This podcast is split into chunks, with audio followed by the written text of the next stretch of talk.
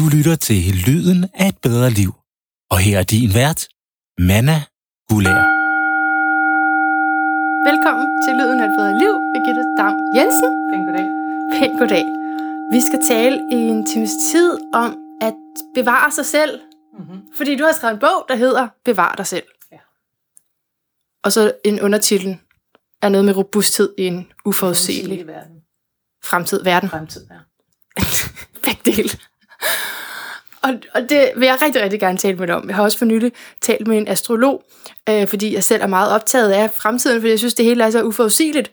Så, så lad os tale om, hvordan vi kan bevare os selv.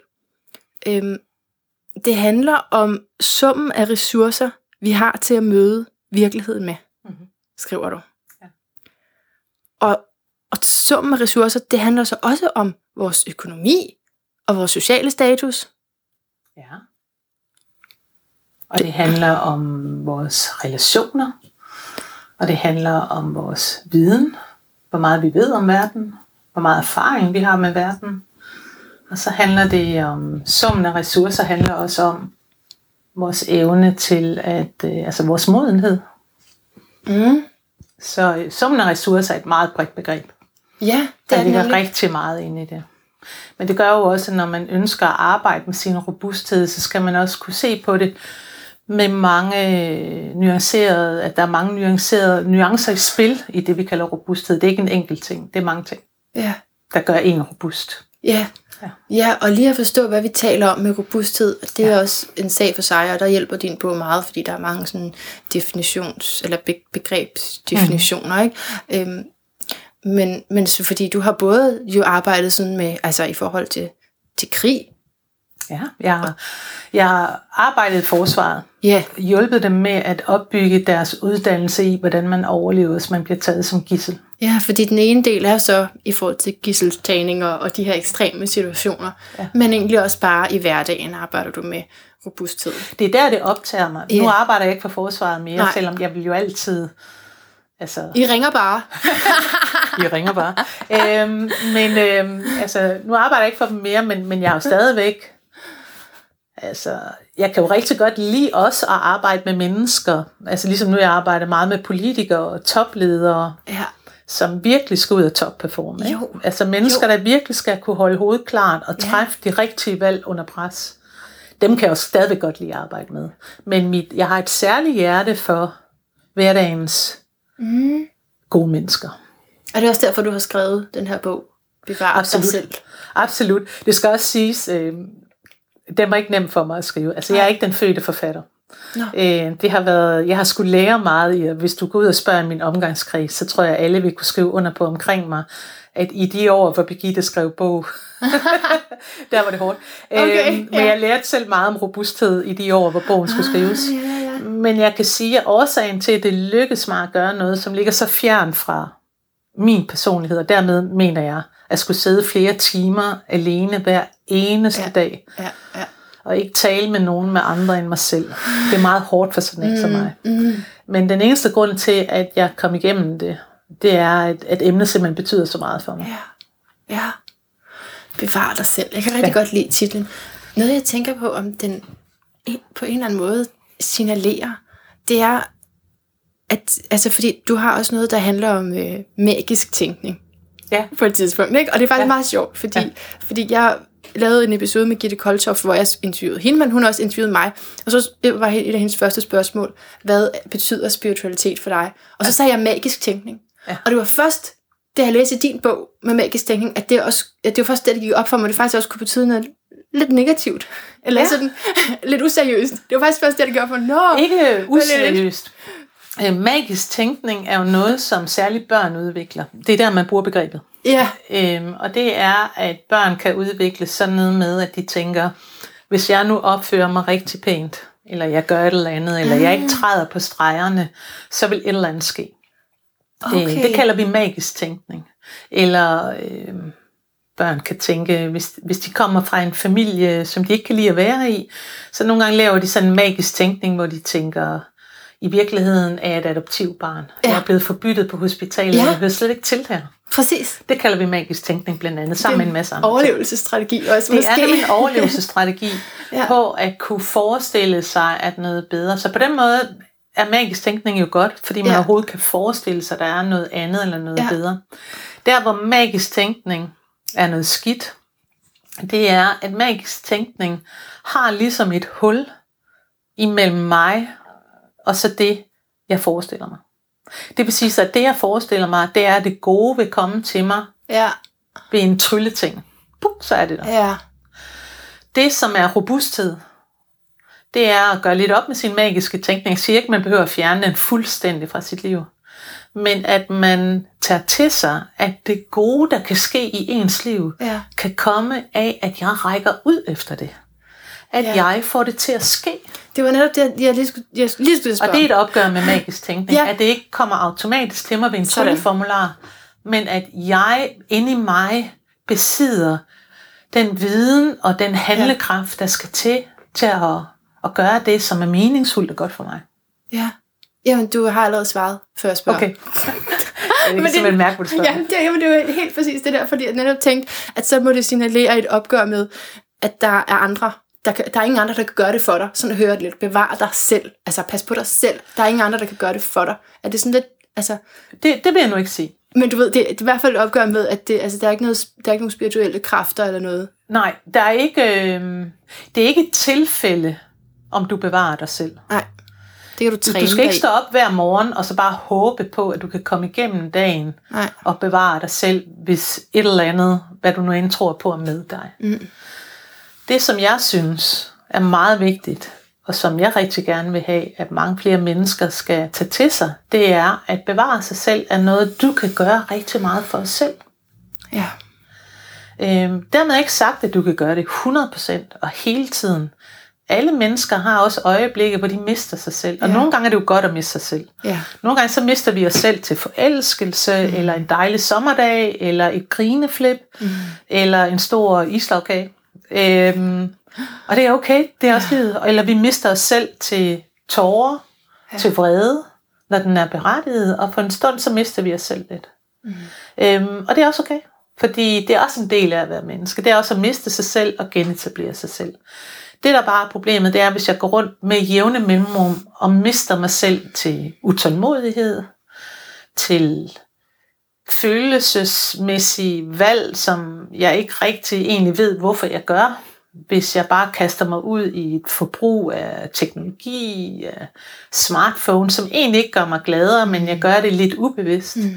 Øhm, og det vil sige, at jeg på en måde mister, jeg vil ikke sige selvkontrol, fordi det, det er ikke det, jeg mener, men jeg mister bevidsthed omkring mig selv. Ja, fordi det er jo noget, du også gentager, at ja. robusthed er evnen til at træffe bevidste bevidst valg. valg, ja. ja, det er ret godt. Og det er jo, øh, og det, det er jo så vigtig en ting, at kunne træffe bevidste valg. Ja. Øh, og det er jo ikke en betydning igen. Øh, Hvad er et bevidst valg? Jamen, bevidst valg er, at jeg står over for en eller anden situation, som jeg enten skal, eller gerne vil håndtere. Ja. Og nu skal vi lige forstå, når vi taler robusthed, og vi overhovedet er inde på det her med at bevare sig selv og robusthed, Ja. så skal man forstå, at når jeg taler om robusthed, eller når man, når man taler om robusthed, så taler vi altid om det inden for en ganske særlig kontekst. Og det er det, der tit går galt i debatten, det er, at folk glemmer den her kontekst. Og det er, vi taler kun om robusthed, når vi er under pres. Ja. Ja. Det vil sige, så på en ganske almindelig dejlig solskinsdag, med en isvaffel mm. i den ene hånd, og kæresten i den anden hånd, mm. så taler vi slet ikke robusthed. Nej, så være. taler vi uh, spis og gør og grin og Ja. hop og gør, hvad du har lyst til. Men kommer du under pres, Ja. siger kæresten pludselig noget, som gør dig ked af det, eller provokerer dig, Mm. så begynder din, dit system at reagere med det, man kalder arousal, ikke? Med, med, med, med reaktionen på Ja. noget. Og der kan det være rigtig vigtigt, at i stedet for at miste os selv til vores følelser, at vi lige kan trække vejret en gang, og så træffe et bevidst valg, der hedder, hvordan vil jeg svare på det, han siger? Ja. Hvordan vil jeg håndtere den her situation? Hvad synes jeg er det rigtige at gøre nu? Mm. Både, hvad er det smarte at gøre? Er det lige nu, vi skal have den her diskussion? Det kan også være, hvad er det bedste langsigtede valg at træffe? Og det vil sige, så jeg måske tænker, om lige nu kunne det måske være meget fristende, at jeg bare sagde alt, hvad jeg mente omkring det. Men måske jeg skulle holde min kæft og så bare lige lytte til, ham. Mm. Og så kan jeg udsætte mit eget behov for at sige en hel masse ting. Fordi et godt langsigtet valg er måske at lige prøve at forstå ham noget mere, inden jeg fyrer en bred side af. Ikke? Jo. Et langsigtet valg kan også godt være empatisk. Og det vil sige så, at jeg siger, jamen, jeg, jeg kan mærke, at han har noget på hjerte, og i stedet for, at jeg kaster mig ind i det her følelsesbetonet, så prøver jeg lige at trække vejret en gang, og så huske med hjertet, at lige nu har han brug for at sige noget. Og det kan godt være, at jeg ikke er enig i det, han siger, og det kan også godt være, at jeg lige om lidt vil sige, hvad jeg mener om det, men lige nu er det mest empatiske, det er at give ham rum til at tale. Ja. Og det er alle de her bevidste valg, som vi kan træffe, som, som er med til at både bevare os selv, så vi har en følelse af, at jeg gør sgu noget smart. Mm. Og med smart, der mener jeg ikke sådan popsmart, men jeg mener noget, noget, noget, noget, noget velovervejet. Ja. Noget konstruktivt ved mig selv og mine relationer og måden, jeg går til verden på. Jeg prøver hele tiden at gøre mig umage med, at jeg får gjort det, som stabiliserer mig selv og mine omgivelser. Og det er bare nemmere at sidde og sige det der om sig selv. Hvis man for eksempel optog en video Ja. til en datingprofil, eller hvad nu man sidder og laver, og så, udtaler sig om sig selv. Men i det øjeblik, og det, og det er vist ens kæreste, ikke? eller et, et eller andet, eller ens chef, eller Ja. ja. ude i trafikken, eller i supermarkedet. Alle de steder, hvad end der lige noget, trigger en, Ja, der er noget, der trigger en. ja, så, så er man simpelthen bare ikke robust, hvis man, hvis man ikke kan træffe et bevidst valg. eller hvad? Så hårdt synes jeg ikke, man kan sætte det op. Fordi Okay. øh, man kan sagtens være robust og have en dårlig dag. Ikke? så, så, så snart vi taler robusthed, så skal vi ud og kigge på, på, hvad skal man sige, på det, man kalder baseline. Og hvad betyder baseline? Det betyder det, jeg generelt gør. Ja, Og det vil sige, så er jeg generelt en, som godt kan lytte til folk, og som godt lige kan trække vejret og se verden fra andre folks perspektiver, øh, når jeg bliver presset. Igen, vi skal lige huske presset, ikke? Og i dag, der kunne jeg bare ikke lige finde ud af det, fordi jeg havde en dårlig dag. mm. Så kan man ikke sige, at du ikke var robust. Nej. Men nogle gange, så ved vi jo godt, at der er nogle særlige områder, hvor vi ikke er det. ja, Øhm, og hvor vi reagerer følelsesmæssigt og bliver provokeret og frustreret, eller øh, bliver, hvad skal man sige, nogle mennesker gør jo det, at de reagerer med, at de reagerer meget hurtigere med følelser, men andre mennesker gør noget andet, og det er, at de bliver meget, øh, at de bliver meget øh, øh, bekymrede. ja, Ikke? En bekymring, som ikke har noget på sig, altså som er lidt urealistisk, som tænker, når nu siger min kæreste det her, og det betyder nok, at han vil gå fra mig. ja. Det, vil- det, det er lidt det samme. Sådan Øh, en overreaktion også. det, det er i hvert fald noget, som ikke er nødvendigvis er rod i virkeligheden, Ja. og som vi har tænkt over, men det er en følelsesmæssig reaktion, Mm. mm. som sætter noget i gang i os. Så en del af robusthed, det er for eksempel også at kunne lægge mærke til, hvordan er det, jeg tolker og reagerer på andre? Hvad er det for nogle bekymringer eller negative forestillinger, det sætter i gang i mig? Altså simpelthen at kunne mærke alt, hvad der sker i presset Ja. I sig selv. Robusthed er i virkeligheden, det drejer sig i virkeligheden rigtig meget om bevidsthed. Ja, Øh, det drejer sig ikke om, som det nogle gange bliver udlagt, som om selvkontrol. Det er ikke det, det handler om. nej, Det handler om bevidsthed. bevidsthed. At jeg kan mærke, hvad der er inde i mig. Jeg kan mærke, hvordan jeg reagerer på verden omkring mig. Jeg kan mærke, hvordan jeg tolker verden. Og jeg kan, ikke hele tiden, men meget af tiden, og gerne det meste af tiden, eller mere end halvdelen af tiden, øhm, der, der føler jeg, at jeg kan træffe nogle gode, konstruktive valg på måden, jeg håndterer det på. Ja, Så jeg ikke ligesom, så jeg ikke gentagende gange oplever at miste mig selv. Øh, enten til, at jeg reagerer øh, følelsesmæssigt, skiller ud på folk, eller, eller at jeg går ind i sådan nogle spor, hvor jeg forestiller mig alle mulige ulykker, som ikke har på sig, eller det tredje spor, og det er, at jeg oplever mig meget magtesløs. Fordi robusthed skal også give os det her med, at hvis jeg satte et problem op foran dig, ja. og, og du generelt var robust og havde en god dag, hvor du rent faktisk også var det, Mm. så, så noget af det, der er med til at kendetegne robuste mennesker, det er, når de møder et problem, så er det første, de rigtig tit gør, det er, at de lige trækker vejret en gang. Ja, De reagerer ikke bare hurtigt. De trækker lige vejret en gang, fordi hvis problemer er der, så kan de nok vente de fem sekunder. Ja, Det tager for mig lige at få fat i min egen bevidsthed. jo. Ikke? Og så vil robuste mennesker rigtig tit tænke sig om, hvad er det for et problem, jeg står overfor. Så vil de tit tænke, er det mit problem? Overhovedet, er det overhovedet mig, der skal gøre noget ved det, eller er det faktisk nogle andre, der burde komme og fikse det? Øhm, og hvis de så tænker, at det her det er egentlig et problem, jeg skal tage mig af, så vil de sige, hvor har jeg handlemuligheder? Og det er det, de vil lede efter. Hvordan kan jeg komme til at påvirke det? Og det betyder ikke nødvendigvis, at de får lukket problemet og får det lagt helt væk og på hylden osv. Men det betyder, at de går i gang med at påvirke det. Man har forsøgt. Ja, eller at du realistisk forstår, at det her det kommer til at tage tid.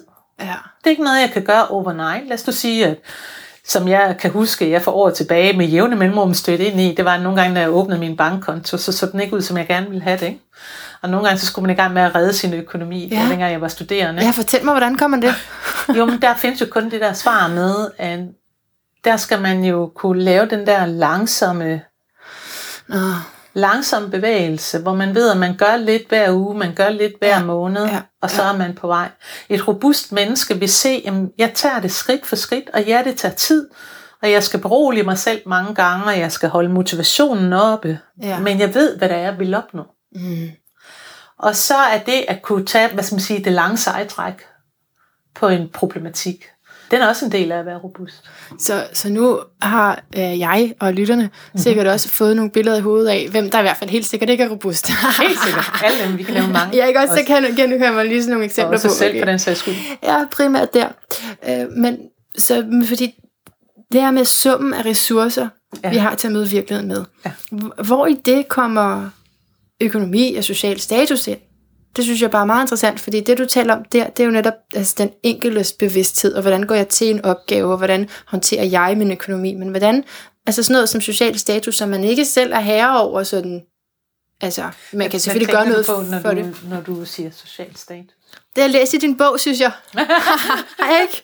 Jeg ved ikke, om social status er Nå, noget, so- som jeg... sociale plads i hierarkiet, ligesom. Sociale relationer Sociale relationer, taler jeg er rigtig det. meget om. Ja. Okay. Jeg taler ikke så meget om status, Okay. men, men det er også okay. Ja, det læste jeg ind i det. Nej, men fordi det er jo bare det er så enormt urimeligt jo, hvem der er robust, hvis man ligesom ja. har alle de ting der, og så er der en, som der ikke har de ting, ja. og så bliver man sat ud på det samme Ja. ja. arbejdsmarked, ikke? Det er, øhm, altså det er jo noget af det, der ville være rart, hvis vi i vores land begyndte at få øjnene rigtigt op for det. Øh, og det er jo, hvad er det, der skal til for et menneske, for at kunne møde verden på en måde, hvor man føler, at man kan håndtere de problemer, der kommer, altså som er en del af ens hverdag. Og når jeg siger håndterelse, så mener jeg jo ikke, at man nødvendigvis selv skal håndtere dem, men at man, man har det, der skal til for, at man kan bede om hjælp. Altså, Ja. der er andre, der kan komme og hjælpe Ja. en med det. Eller at man kan sælge det, altså man kan få en rengøringskone, eller hyre nogen til at gøre det, mm. men det kræver jo også ressourcer. Ja, Øhm, men, men hvad er det, der skal til, inden at mennesker kan gøre det? Og, øh, og, og der er der jo, det, det er jo der, hvor summen af ressourcer kommer ind. Fordi nogle mennesker har umiddelbart flere ressourcer i tilværelsen end andre. ja, Øhm, og, og det er så en af de der, hvad skal man sige, øh, realiteter også omkring robusthed, at vi jo ikke alle sammen lige robuste. Vi har ikke den, vi har for det første ikke den samme mængde af ressourcer. Det vil sige, at du og jeg kunne godt være nogenlunde lige robuste, når man. Ja. kiggede sådan på vores liv over et par år. Ikke? Så kunne man godt se, når både Manna og Birgitte forklarede det, der ligger foran dem, og de får sovet om natten, og deres helbred er okay, og deres relationer har det okay, altså som, de nu, som man nu skal have det i livet. Jo. Så, så de, de, de lykkedes med det. Ikke? Det fungerer ja. for dem. ja. Øhm, og så kan det godt være, når man så gik ind og kiggede på din og på min robusthed, at så havde du nogle ting, du gjorde, som gjorde dig robust, jeg ikke gjorde. Og, det, Ah, og, og jeg havde nogle andre ting. Altså hvis ja. Der er noget, jeg har lært, altså min baggrund omkring robusthed er jo lidt anderledes, end hvad de fleste menneskers er. Fordi jeg har selvfølgelig al den der viden, og har taget alle de der uddannelser, og læst alle bøgerne, og kan sige alle begreberne, og, det skal man også kunne. Men det jeg så har et tillæg hertil, som de færreste har, det er, at jeg har arbejdet i 20 år, vel, har jeg arbejdet med mennesker mm, i pressede miljøer. mm, Det vil sige, at jeg har arbejdet med skuespillere i teateret, hvor pres er en del af vores hverdag. Ja. Så jeg har arbejdet med gisseloverlevelse, og det at undervise gisseloverlevelse er også et sted, hvor os, der arbejder med det, er under stærkt pres. ja, Øhm, så de mennesker, jeg har været ansvarlig for, har jeg skulle være ansvarlig for mennesker, som er presset. ja, Og så har jeg arbejdet med, øh, som sagt, øh, politikere, topledere og alle mulige andre, som også arbejder i pres. Så jeg har den, hvad skal man sige, en enorm praktisk erfaring Ja. med, med robusthed. Og det betyder, at jeg har mødt robusthed på mange mærkelige måder. Altså jeg har, øh, jeg har mødt små piger i forsvaret, hvor jeg skal være helt ærlig at sige, at min første tanke var, da jeg mødte dem, det var, at jeg tænkte, what? Skal du undervise gisseloverlevelse? Ja. Og da jeg så havde lært dem at kende 3-4 dage, så begyndte jeg at kigge på dem og tænke, hold da kæft, du er Wow. robust. Wow. Ja. Fedt. Og det er ikke fordi, de er enormt udholdende, eller, altså, øh, eller, Nå, det er eller ikke. usårlige. Nej, nej, nej. Det er tit og ofte, så øh, dem jeg lige har i tankerne her, øh, er for eksempel, nu er der lige et par, piger, der, der dukker op i mit hoved, men, men, men som er enormt gode til at være sårbare og gerne græder og så videre. Men de er simpelthen bare så gode til at holde fast i meningen med, hvorfor de gør det, de gør. Så når de har grædt færdigt, så er de rystet det af sig. Ah. Og så går de tilbage ind, og så er de igen fyldt med en forståelse af, hvorfor de arbejder med det her. Og det gør dem simpelthen bare øh, øh, utrolig gode til at håndtere pres. Fordi de ved, hvorfor de gør det. De er absolut ikke ofre inde i det her. Og så har jeg mødt store, stærke mænd med mange muskler og tatoveringer og sådan noget. Men når de kom under pres, så, så, øh, så var der noget inde i dem, der simpelthen blev så uroligt. Ja, det er ikke nødvendigvis det. Øhm, mm. øh, så du siger så indvendigt, selvom de var stærke og fysisk Ja. stærke, så, så kunne de blive enormt urolige. Ja. Så bare fordi man er stor og stærk, er så ikke ens betydende med, at man er robust. Mm. Så det jeg i hvert fald har lært, det er, at robusthed kan have mange, mange ansigter. Ja. Og man skal holde op med, og det er jo desværre det, vi gør i debatten i dag. Ikke? Da vi siger, at robusthed ser ud på en måde, det er en person, der er meget stærk, som virker usårlig osv. osv. Jeg siger, det er simpelthen så forkert. Øh, Ja. Masser af godt. var selv inklusiv. Ja. Jeg tror, alle, der har samarbejdet med mig, vil, vil skrive under på, at jeg er meget øh, følsom i de ting, jeg laver. Og jeg øh, har mange følelser, og jeg har tit brug for lige at vente med nogen. Øhm, Men og det er jeg jo- tror, nogen vil kalde mig sådan sensitiv-agtig. Men jeg er bare rigtig god til at bruge mine følelser konstruktivt. Øhm, og til at bearbejde dem og dele dem med nogen, og ligesom finde ud af, hvad jeg skal med dem. Og så bruger jeg for eksempel meget mine følelser til at guide mig til, hvad det er, jeg skal gøre. Det er så vigtigt, det du siger. Ja.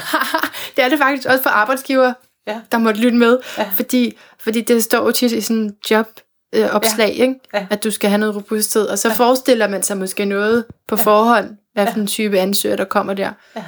Det, altså, det vil ikke være det første, man lige vil skrive, sådan, om jeg, jeg, lytter til mine følelser, vel? Det er jo Nej. ikke det, er ikke det, de mener Nej. med robusthed. Altså jeg vil så sige, øhm, De mener, at du skal kunne klare alt det her ja, hårde pres, ja. arbejdspres Ja. og et dårligt arbejdsmiljø Ja. til ingen penge. øh, det, det ved jeg ikke, om de gør. Øhm, det er sådan, at de er blevet udlagt, at de gør. Ja.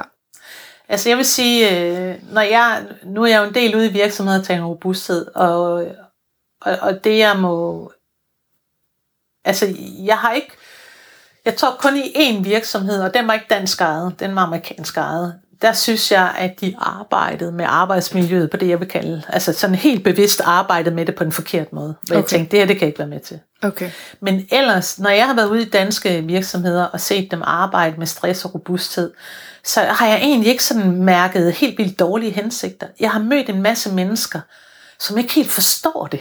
Mm. De forstår ikke, hvad stress er. De forstår ikke, hvad robusthed er. De prøver at gøre noget med det, fordi de ved, det er vigtigt. Men jeg har egentlig ikke sådan mødt en eller anden plan om, Nej. Jeg tænker heller ikke, der er nogen, der har dårlige hensigter. Men det er mere, hvis man ved det her, det er, at du får et ret stresset liv, hvis du tager det her arbejde, så skriver ja. man måske, at vi skal have en, der er robust. Så er du ikke gået ned med stress lige om lidt. ja, ja, Og det kan godt føles sådan lidt voldsomt lige at, altså, hvis man lige er ny, så skal man, du ved, kunne modstå. Ja, altså jeg tænker, det er fordi, at, at, at altså jeg synes også, dybest set, så vil jeg ikke selv bruge det i en annonce. Nej, okay. Nej. Altså, jeg vil, øh, jeg, jeg vil bruge nogle andre udtryk, og så tror jeg også bare, at, øh, at ja, det ved jeg ikke. Man skal finde en anden måde at tale om det her på. Det bliver Ja. sådan meget øh, sort-hvidt, Ja. øh, øh, som... Øh, og, og det jeg sådan hele tiden prøver at holde mig for øje, det er, at, øh, at det her det handler jo om, hvordan vi kan leve i en verden som vores, både med det arbejdsmarked, vi har, Ja. og med den øh, verden, som forandrer sig omkring os, og hvordan vi stadigvæk kan leve nogle liv, der er tilfredsstillende. Tænk, hvis, hvis de i stedet for skrev, du skal kunne bevare dig selv. Ja. Det, så ville det være interessant. Ja, eller det vil jeg så ikke engang sige. Jeg vil skrive, øh, vi, vil, vi vil forvente af dig, at du gør hvad du kan, hvad der er rimeligt for, at du kan bevare dig selv, og vi vil til gengæld tilsvarende give dig nogle arbejdsrammer, som understøtter Ja, dette. ja tak. Så, vil, så synes jeg, så, så er det et sted, hvor det begynder at give mening for Virkelig. mig, hvor man siger, vi har brug for, at du gør dig umage, Ja. men vi vil i reciprociteten selvfølgelig, mm. og også fordi ingen mennesker kan være robuste alene, så, så vi vil selvfølgelig give dig en ramme, Ja. altså en kontekst, Ja. et arbejdsmiljø, men Ja. også en arbejdsramme, hvor vi vil gøre os umage med, at det er muligt for dig at Ja. bevare dig selv. Fordi vi Og vil- hvor vigtigt det er. Ja, Ja. og det skal vi selvfølgelig være i dialog om, fordi mm. nogle gange kan du ikke finde ud af det, og nogle gange kan vi ikke finde ud af det. Og det er jo så der, vi skal kunne snakke sammen og finde ud af, hvor er det, vi er gået galt af hinanden hen. Klart. Øhm, ja, ja. Men det er ikke sådan, det formuleres. Nej, og er det er godt meget synes mere, øh, og, og det er noget rigtig råd. Og hvis nogen vil formulere det noget eller det her, så tror jeg, at vi vil kunne få en meget større tillid imellem yeah. arbejdsgiver og arbejdstager. Og hvis der er noget, der vil skabe et robust arbejdsmiljø, så er det genetablering af tillid. Ja. Jo. Øh, og nu har jeg arbejdet rigtig meget i forsvaret, og den sektion, som jeg har arbejdet i, hvor den som hedder CAC, Conduct After Capture, hvor man arbejder med, hvad der sker, efter man er blevet tilbageholdt. Øhm, vores øh, sektion var i udgangspunktet jo også en sektion, der skulle kunne arbejde under rigtig meget pres. Ja. Så os, der var en del af ledelsesteamet, vi arbejdede med, hvordan laver man en robust organisation. Og vi lykkedes med det. Vi lavede øh, i al beskedenhed en rigtig, rigtig robust organisation. Og en af de simple nøgler til en robust organisation, det er, der skal være tillid i lokalet. Der skal være tillid imellem dem, der arbejder, og dem, der sætter rammerne og målene, det vil sige så ledelsen. Ledelsen skal stole på medarbejderne og omvendt. Ellers er man jo også helt lukket. Ja. Hvis der og så indimellem, så ryger tilliden alligevel, fordi sådan Ja. er det at være menneske i levende. Ja, Ja. ja. Du ved, at man jo også fordi, for eksempel i vores sektion, vi var jo alle sammen meget passionerede mennesker. Mm. Så vi satte jo målene højt. Ja. Og det gjorde vi alle sammen. Vi skulle redde hele verden, og alle soldater i hele verden, Fedt. og alt muligt. Jo. Og det gjorde jo rigtig tit, at det lagde et pres ind på vores arbejdsmiljø, fordi vi simpelthen blev ambitiøse. Ah. Så indimellem ville presset jo selvfølgelig gøre, at tilliden ville få det svært, fordi vi kom til at gabe over for meget Tillid til hvad? til hinanden. Om, om vi kunne nå det, ah. eller om du gjorde det, som jeg gerne ville have, du Okay. skulle gøre. Du ved, altså Ja. den der sådan helt mellemmenneskelige, Jo. samarbejder vi om det Ja, samme mål ja, eller ej. ja. Men vi havde jo så bare den regel, at vi anerkendte, jamen indimellem imellem mennesker, så får tillid, så, så skal, tillid er ikke noget, der bare er. Nej. Det er noget, man arbejder for mm. hver Mm. dag. Det er noget, man kommunikerer og opretholder hver dag. Og der er det rigtig vigtigt, det er lige der i de der situationer, hvor tilliden får det lidt svært. Det er der, vi skal tale med hinanden.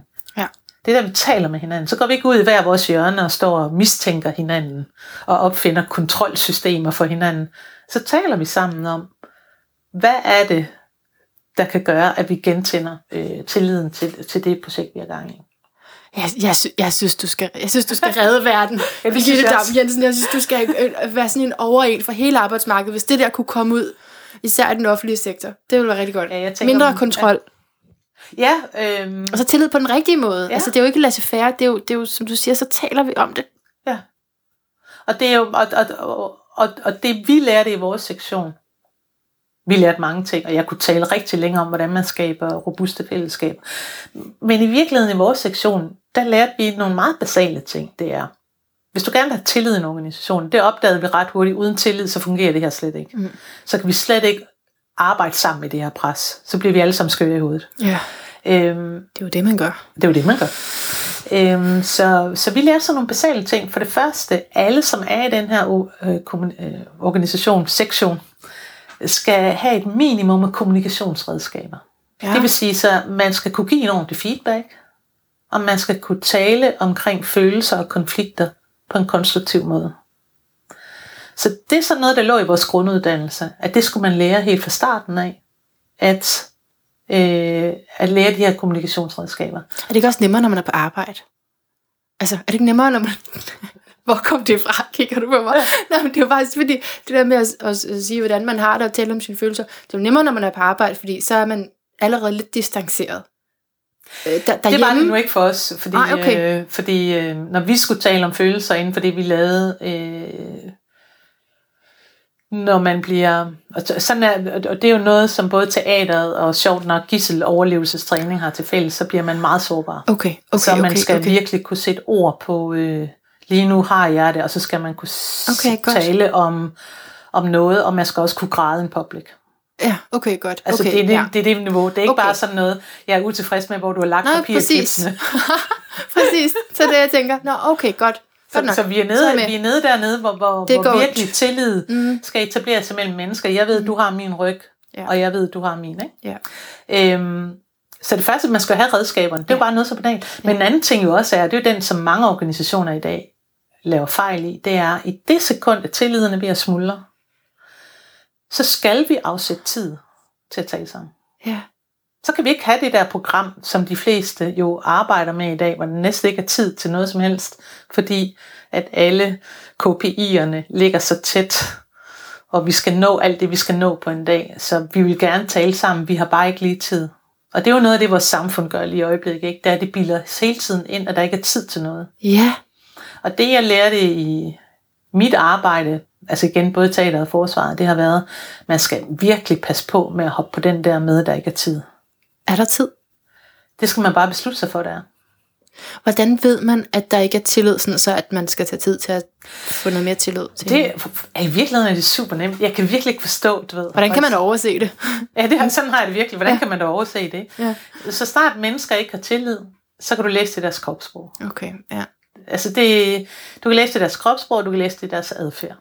Men det er jo så der, at det, det hjælper på det, hvis man har den der sårbarhed inde på arbejdspladsen, hvis man er vant til, ja. at alle er, er korslagte, ikke? Altså arm, armene er korslagte, og man, altså, Ja. øh, at der er så meget forsvar, så kan man måske ikke se den slags, fordi det ligner, sådan, ja, og jeg vil sådan så er bare sige, her. at, at der er mange mennesker, der ikke kan se det. Ja.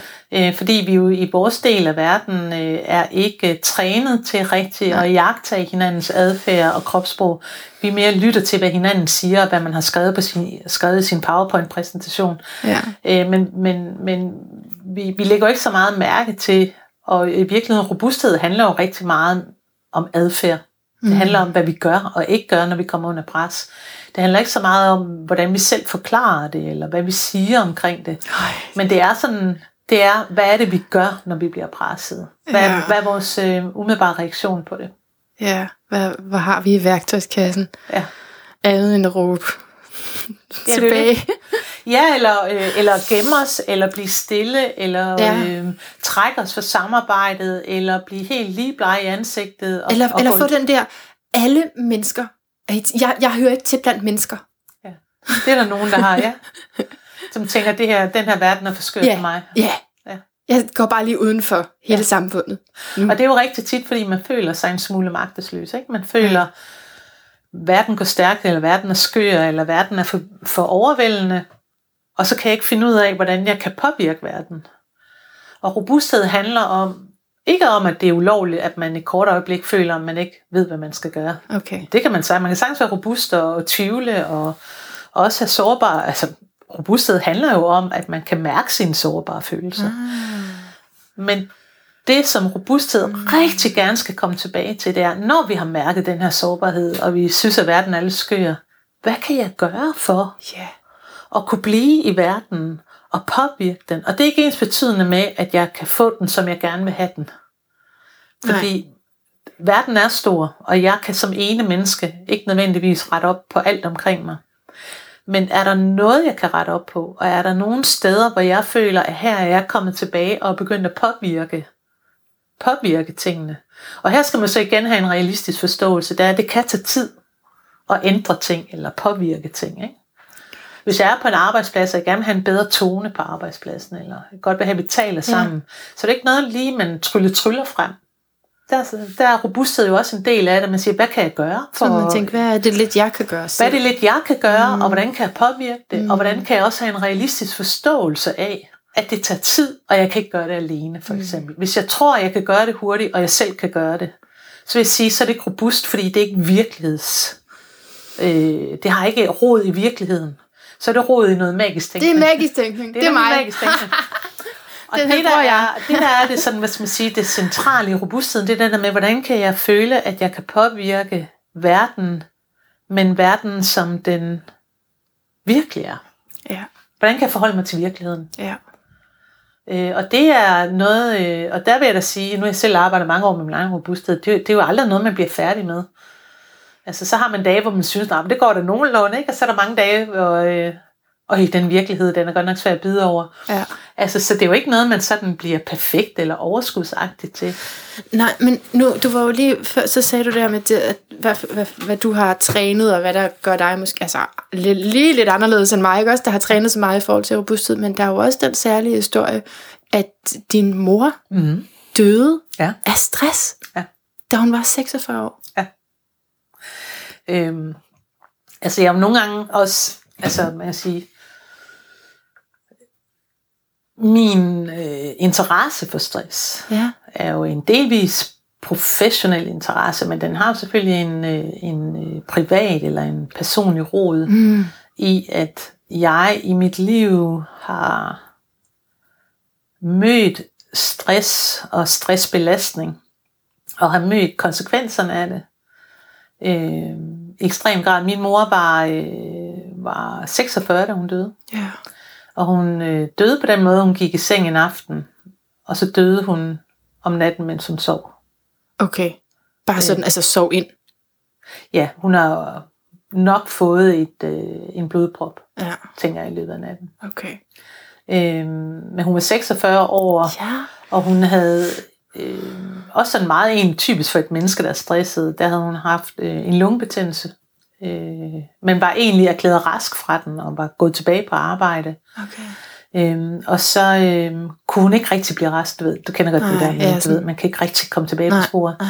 Og så sker det her så, tror jeg, fire dage efter hun er taget tilbage på arbejde. Uh, Men til historien hører også, at når jeg sådan kigger tilbage, nu er jeg jo 18 år, da hun døde. Mhm. Øh, og var jo selvfølgelig fuldt optaget af, at jeg var teenager. Mm.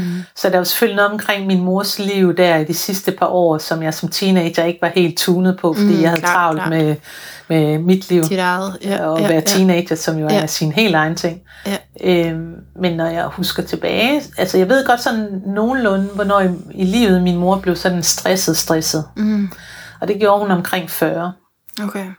Så hun levede 6 år. Seks år. Og så kan, man, så kan man dø.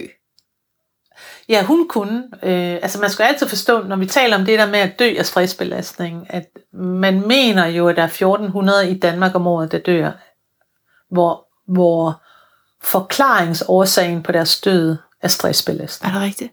Ja. Det var meget. Ja, øh, det er også for meget, og, og jeg tror, at de fleste vil være enige med mig i, at det her det er jo nok også et skyggetal. I den forstand, at der er nok nogen, der dør, hvor stressbelastning har haft en alvorlig medvirkende årsag, Jo, jo. men på deres dødsattest står der noget andet. Ja. Øhm, men hvorom alting er, 1400 er også rigeligt. Ja. Og det her det er selvfølgelig et tal, man skal tage med en vis gummi, fordi hvordan afgør man det her? Jo, jo. Men jo, går jo. man ind på Stressforeningens hjemmeside, øh, så, så vil man se, at der står 1400. Og, og det er generelt et tal, man refererer til. Ja. Øhm, og for min mor, der var det seks år med høj grad af stress, ja. som gjorde det. Øh, som, øh, som gjorde hende syg. Altså hun, hun havde jo alle de her klassiske tegn, som vi jo i dag kender så godt med, at, at hun øh, var fuldstændig udbrændt. Altså hun, hun som menneske de sidste par år havde simpelthen bare ikke særlig mange kræfter til andet end at passe sit arbejde, Nej. se fjernsyn og gå i seng. Altså, øh, og der var ikke særlig meget øh, energi og overskud ud over det. Det er jo det i dag, som vi vil kalde for udbrændthed. Ikke? Jo. øh, så har hun nok, tror jeg, haft noget, der kunne minde om en depression. Jeg tror ikke det, man kalder en klinisk depression, men hun har haft den stressrelaterede depression, vi kender så godt i dag. Og det vil sige så, at det er en depression, som er opstået som en direkte følge af at have så meget stresshormon i systemet i så lang tid, at det skaber ubalance i hjernens regulering af dopamin, serotonin og noradrenalin. Men det er ikke det, vi kalder øh, klinisk depression. Vil du sige, at det var fordi, hun ikke havde de værktøjer, som du nu ved en hel masse om? Altså, man hun kan ikke sige, kunne jeg tror, klare jeg ved en hel masse om det, fordi jeg så min mor stå hjælpeløs uden ja. værktøjer. Ja, ja, akkurat. Og ja. så min mor var jo, hun var af den gamle klasse. Mm. Og jeg tror, hvis du går ud og spørger andre kvinder i min alder, og for Ja. lytteren, så gammel er, jeg, så er jeg 50. Sådan. Øh, hvis du går ud og spørger andre kvinder i min alder om deres møder, Ja. så er der nogen, der vil, ret mange, der vil kunne fortælle den samme historie som mig. Og det er, da min mor var der i 20'erne og 30'erne, og når hun havde det svært, og hun spurgte en læge om, hvad hun skulle gøre. Så fik hun at vide, at hun var en lille bit smule hysterisk. Oh. Og hun skulle gå hjem, og så skulle hun tage en stesolid med en whisky, og skulle hun prøve at se lidt lysere på tilværelsen. Ah, okay. Det var sådan, mange læger sagde, særligt til kvinder. Jeg vil sige, i dag kan man bare ikke få en tid ved lægen, det var så det næste. men når man bor i Jylland. Men, men, men det her, det er jo sådan et gammelt billede, som vi så. Altså når nogen siger, at stress er en moderne opfindelse, så vil jeg sige, nej, er I tosset? Nej. Nej, nej, nej. Altså kvinder, siden 2. verdenskrig, har kvinder fra læger fået i Danmark det, man kalder stisolid, og i USA, der fik de det, der hedder Valium, som er det samme præparat. I stedet for en hel masse ting, man kunne gøre til at takle. Præcis. Den gode med. gamle, altså min mors generation, er sådan den sidste generation af dem, der virkelig tyder til smøger, alkohol og stisolid, når livet virkelig gjorde ondt indvendigt. Mm. Og det så jeg jo udefra. Og det jeg jo kunne se, og som skræmte mig, det var jo, at, at hendes, hvad skal man sige, al den lidelse, jeg kunne se som stressen, dengang vidste jeg ikke, det var stress, men jeg kunne se, at der var lidelse i hende. Den blev symptombehandlet udefra, men der blev sat en masse lapper ah. på det, så hun kunne mærke det lidt mindre. Og det vil sige, så kunne hun opretholde funktion. Problemet var jo bare, at hver barn kunne jo godt se, at inden under det her blev hullet jo dybere og dybere. Og det, øh, det værktøj, min mor ikke havde, som, som er det mest centrale værktøj i, i robusthed, det er, min mor stod i mødt hende, ville du aldrig have gættet, hvor sårbar hun følte sig. Hun var sådan en øh, karismatisk, øh, stærk mm. kvinde. Øh, jeg tror faktisk, at på nogle områder, der minder jeg lidt om hende. Mm. Og øh, hun var sådan, du ved, øh, kunne godt lide at sidde sammen med venner og hygge sig, og var god til at fortælle en historie. og Den Så man kunne ikke ense, hvor stresset hun var? Eller presset hun var? Nej, hun var, hun var, øh, hun var, hun var dygtig til at skjule sin sårbarhed. Hun havde også hele sit liv, som så mange kvinder jo får at vide, øh, fået at vide, at hendes sårbarhed øh, var hysteri. Eller, Ja, du ved. ja, ja, ja. Øh, men det min mor ikke havde, det var, at hun havde egentlig som menneske på en måde handlekraft. Altså hun var et stærkt menneske. Mm. Altså sådan, du ved, når hun gjorde noget, så kunne hun få ting til at ske. Problemet var, at min mor oplevede ikke i hendes liv, at hun havde et valg. Åh. Og det er jo lige det, vi lige skal forstå, det er, ja. at når vi taler robusthed, så taler vi selvfølgelig om at handle. Men man skal jo forstå, at før enhver handling er der jo et valg. Det er jo et valg, vi træffer. Og det er jo et valg, hvor vi tænker, hvad skal jeg gøre her? Og når vi så har truffet vores valg, så skal vi jo så omsætte det til handling. Så det er jo ligesom to ting. At handle er jo ikke bare at handle. At handle er at træffe et valg og handle. Så det kan godt være, at du ved, at du har meget handlekraft som menneske, men føler du, at du har valgkraft? Ja. Min mor var opdraget i sådan et pænt hjem, du ved, med øh, damask du og så videre, så videre, så videre. Og hun, var, hun havde lært, hvordan man var en pæn pige. Øhm, så, så hun havde ikke sådan en oplevelse af, at hun egentlig selv kunne vælge at definere sit liv. At hun selv kunne bestemme, hvordan hun ville leve, hvor hun ville leve. Øh, hele den der sådan følelse af, at hun kunne definere sig selv via sin valg, det havde hun ikke. Men når der var noget, hun skulle gøre, kunne hun sagtens gøre det. Og det tror jeg også må have været meget forvirrende for hende selv, fordi hun på en måde også selv identificerede sig med et handlende, men hun manglede hele valgaspektet. Og det er et spørgsmål om, og det synes jeg er absolut det mest centrale i Ja, robusthed, ja. ja. det er følelsen af at have et valg. Ja. Og vide, vide man har et valg. Have retten til at vælge. Og bruge den ret. Og have mod til at sige, det kan godt være, at du vil gøre det, men jeg vil gøre det. Eller det her valg er vigtigt for mig. At vi overhovedet føler, at vi har det valg. Og det valg, det er super centralt for, øh, for robustheden. Og når vi ser robuste mennesker, de agerer i nogle situationer, så kan du se, kort sekunder før de gør noget, så kan du se, der sker et eller andet inden deres øjne.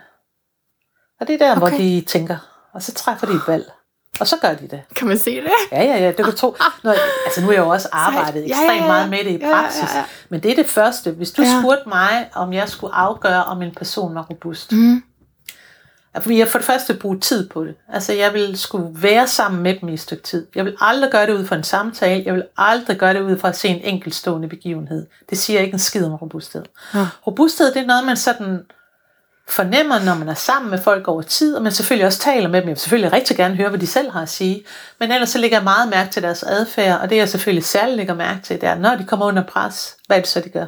Og den første ting, jeg altid lægger mærke til, sammen med en masse andre ting, det er ikke ja, det eneste, ja, ja, ja. det er, hvis jeg kommer hen til en person under pres, ja. vedkommende under pres, og jeg giver dem en besked om at gøre noget, så vil jeg gerne kunne se, at deres øjne processerer det, jeg siger. Jeg kan Ej, se, at de arbejder. Det er sjovt. Og når jeg er færdig med at tale, så vil jeg gerne have, at de altså hvis det skulle være super robust, ja.